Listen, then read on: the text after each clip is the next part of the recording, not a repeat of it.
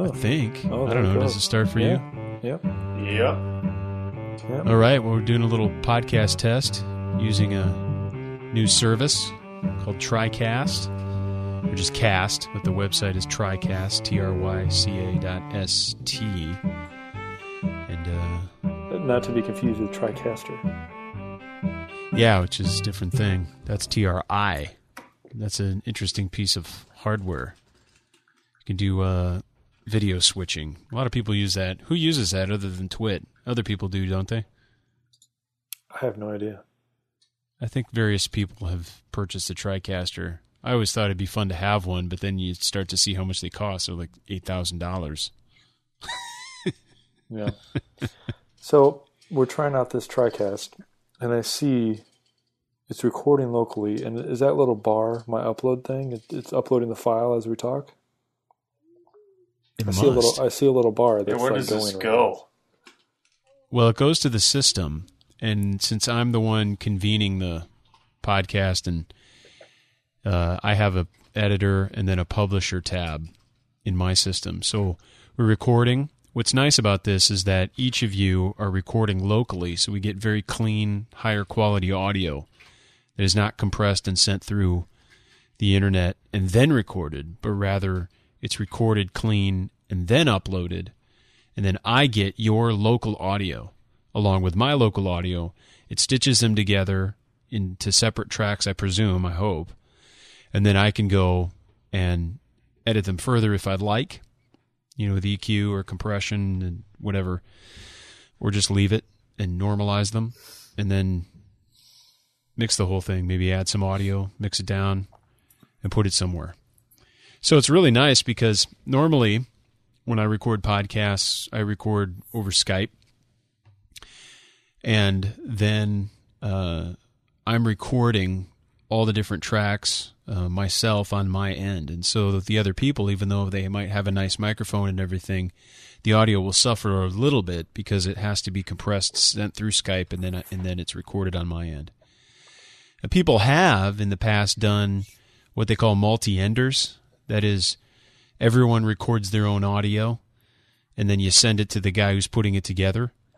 And you can get a very nice product by doing that, but it's a pain because you have to line up all the audio, and then it's not as simple as just finding a common place and then lining them up in one place because sometimes there's audio drift and sampling mm-hmm. mismatches, and it, it's it can be a huge pain in the rear. And also, it's just complicated. A lot of people, you know, could be a good podcast panelist or a guest. Doesn't mean they're going to be able to record their audio. So, do so you this have, is this um, this system tries to fix all that. You have any? Can you play jingles through this thing? well, I can. Can I, can, can I you like audio hijack things? It, well, yeah, you can do all that stuff. Um, what I've got going on here, though, is just you know I've got a board. I've got you know normally I don't right now, but normally I have multiple computers all plugged into a board, and so I could still do all that. Uh, what I would, what I was thinking, if I wanted to play jingles and use the TriCast system, the cast system, and still add a little bit of a dimension to it, I would probably have a second computer going. It would record or connect to Cast on its own, and then I would just play all the audio clips on that. I think that would work because then it wouldn't mix the audio clips with my own track. If I just play audio through the board right now, I'm guessing that it's going to mix all the, those sounds with my own voice, which may or may not be a problem, but if you ever wanted to edit them after the fact, you know, and change the mute one or change the levels of them, you you know, once they're blended into the same track, you can't do that. All right. So, so. Um, anyone have a drink of choice tonight? I'm just drinking water. I did have kombucha about an hour Bless ago. You. What is that? You don't know what kombucha is? Bless you. No. For real? Okay, look this up. K O M B U C H A.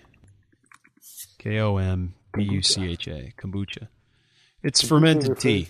Any variety of fermented, lightly effervescent, sweetened black or green tea drinks. You got it. Mostly black tea. We've made our own, and so we've got a mother right. going right now. Your kombucha has a mother, and uh, it's pretty crazy. It, it's insane, a, man. Is there a whole family system? Yeah, and then the mother produces a offspring every batch that you ferment. SCOBY. And you could take that. It's a SCOBY, yeah, which is an acronym for symbiotic culture of bacteria and yeast. Okay. And uh, where do you find this? Tea. Like, do you...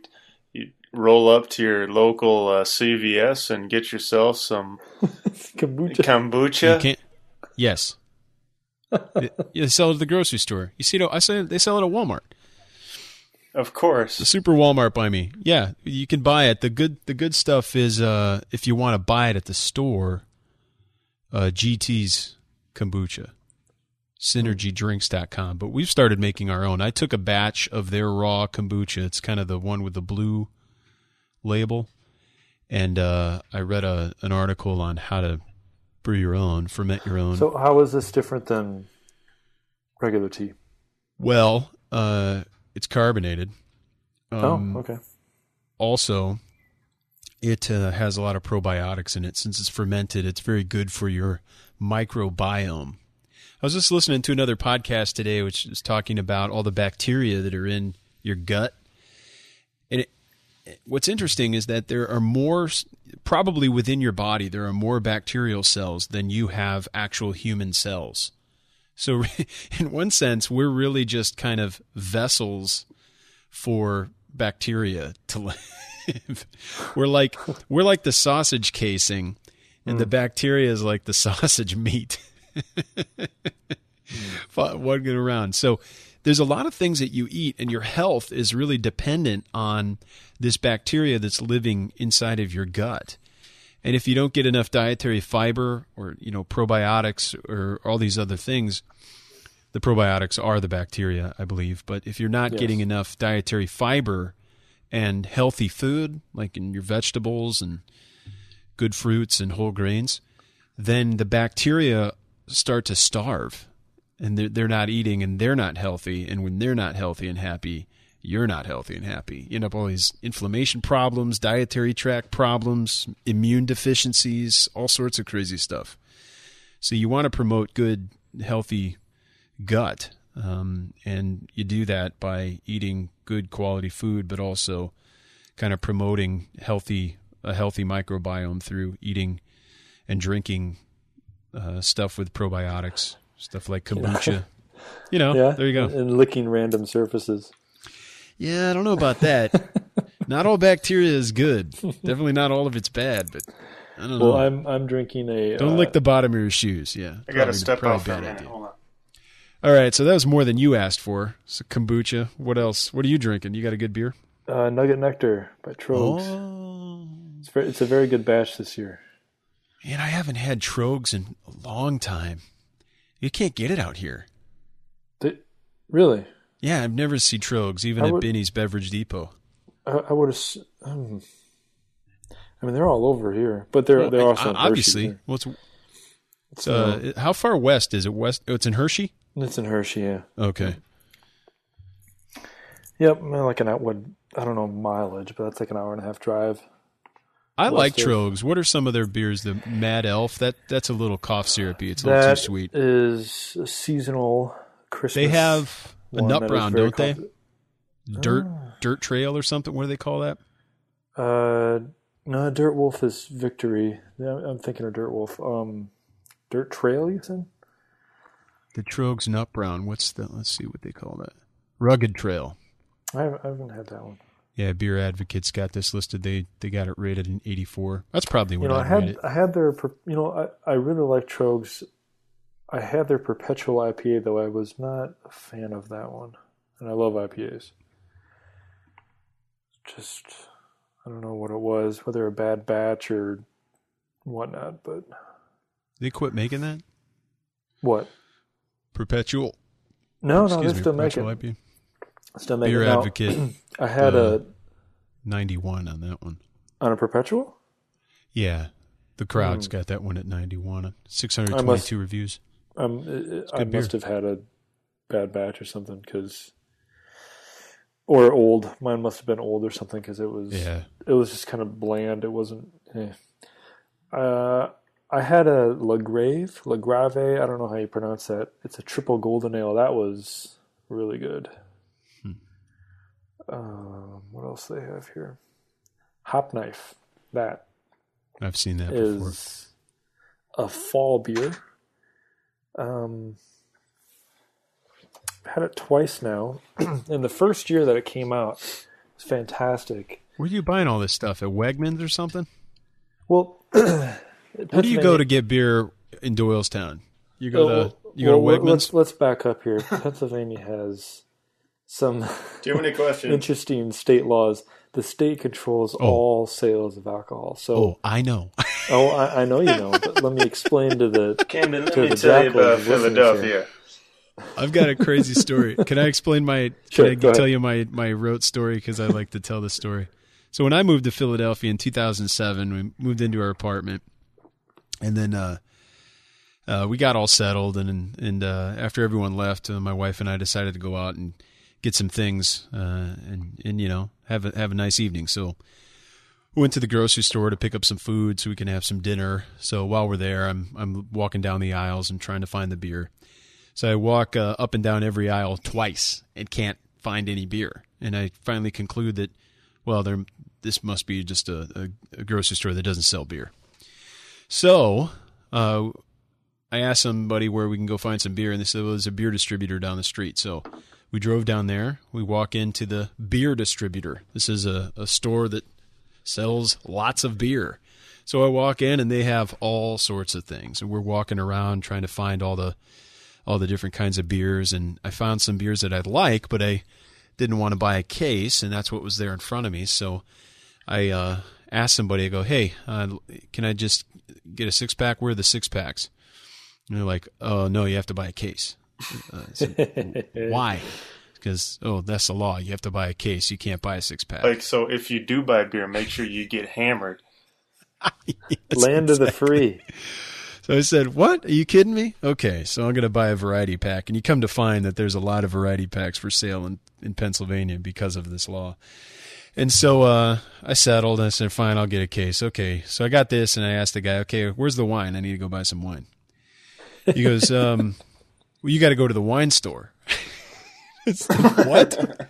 You got to go to the wine store. So wine store, I was like, do you have any liquor or anything for cocktails? He goes, yeah, yeah, you got to go to the state store for that. So, so I had to drink. So yeah, the beer that you buy has to be sold in a beer distributor that's licensed, mm-hmm. and you can only buy a case or perhaps a keg. If you want to buy wine or spirits, you have to go to a separate store, which is owned and operated by the Commonwealth of Pennsylvania. But um, over time, uh, certain loopholes have come about because you are allowed to buy beer, single beers, at an establishment that allows you to drink them on site when you buy them. And so that that loophole was meant for bars, mm-hmm. so that you could go to a bar and buy a beer. And what they'll do is they'll let you buy a six-pack or put a six-pack together and then take it home with you. But what they typically do is just charge you the bar price, which might be five to eight dollars for a beer. Who wants to pay that if you're not going to be at a bar with your friends? Who wants to pay that anyway? And so uh, some interesting things happen when stores like Whole Foods and Wegmans, which are bigger grocery stores, started opening up A, a separate area of their store, which they would they would let you buy food and eat in that section of the store, and they also would let you buy single beers and drink them there. Well, it's gotten better.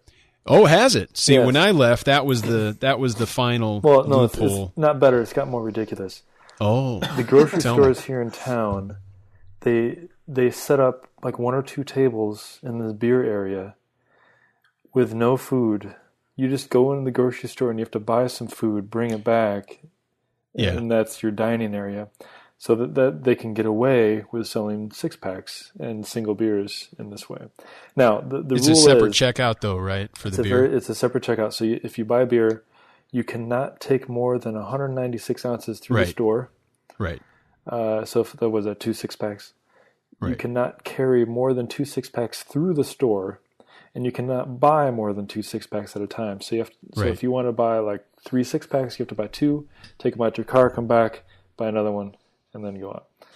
Completely ridiculous, but that's it's all because of this old system, which somebody at some point thought it was a good idea, but now there's so much vested interest and there's so much money to be had in having one of those beer licenses that the system is, it's all corrupt and messed up and nobody likes it except the people that are in power. Now, what people will do sometimes is go across the border uh, to New Jersey or even better down to Delaware and uh, these other states uh, that don't have such repressive laws, uh, they, uh, business owners will set up very large uh, liquor stores, you know, discount places. There's one, in, I think, in both both states. There's one right Total over the line Wine. In Delaware. Yeah. yeah, Total Wine in, in uh, Wilmington, and it's right over the huge. line. I went there once when I was down there, and uh, you got to watch out because there are police officers that will look for people Uh, that are that are buying liquor or, wi- or wine or beer and then taking it across the border because you're supposed to, I believe, pay some sort of tax to do that. So if Embargo. You're going to go there, you have to, yeah, you need to go to like Taco Bell for a while or something like and hang out and then drive Make somewhere sure else and then drive home. Make sure you drink about four of those before you come around the corner. Yeah. Well, one time when I was at Total Wine in Wilmington, uh, some guy had rented a U-Haul trailer. Oh, no. Yeah. One of those, not the huge ones, but it, it was it was big, you know. It was probably one of the pull behind ones, or like yeah, a, yeah. It was okay. probably you know five foot tall and maybe you know thinking of the inside, so its volume. It was probably around five foot tall, maybe five foot wide, maybe seven foot long, eight foot long, you know. So you could fit a lot in there. This guy bought thousands and thousands of dollars. He had like he, he couldn't have like a regular shopping cart. He had one of those like flatbed pallet things, like the Menards cart. And he cart. was just wheeling out all sorts of beer and liquor and wine and everything, loading it up in this trailer. I'm thinking this guy is so dumb. I mean, if you're a, a police officer trying to catch someone pulling out a Total Wine and coming across the border, look for the guy with the U-Haul trailer. You know? Not big enough to haul anything but liquor. Exactly. Exactly. You couldn't fit any lumber in there or nothing like that. You know? Yeah. Just throws a What's in there? This is good for yeah. three chairs. Oh, man. What a joke. So, Kip, do you have anything to drink? You got no. any fermented fermented beverage? I have kombucha. Uh, three of those. You got Sierra, fermented milk, some kefir. I have fermented three of those uh, Sierra Nevadas Kelly brought over for Fourth of July. Oh man, those are like a year old. Those are still sitting in the fridge. Um, oh, just throw those out. I was up uh, vacation up in. Right around Green Bay. This this is typical Green Bay, I guess. I don't know. Since we're Bears fans, everything Green Bay's bad. And we were at some resort place. It was like maybe one of these like um, uh, golf course type restaurants, you know. It was on a resort up there in the summer. It was on the lake.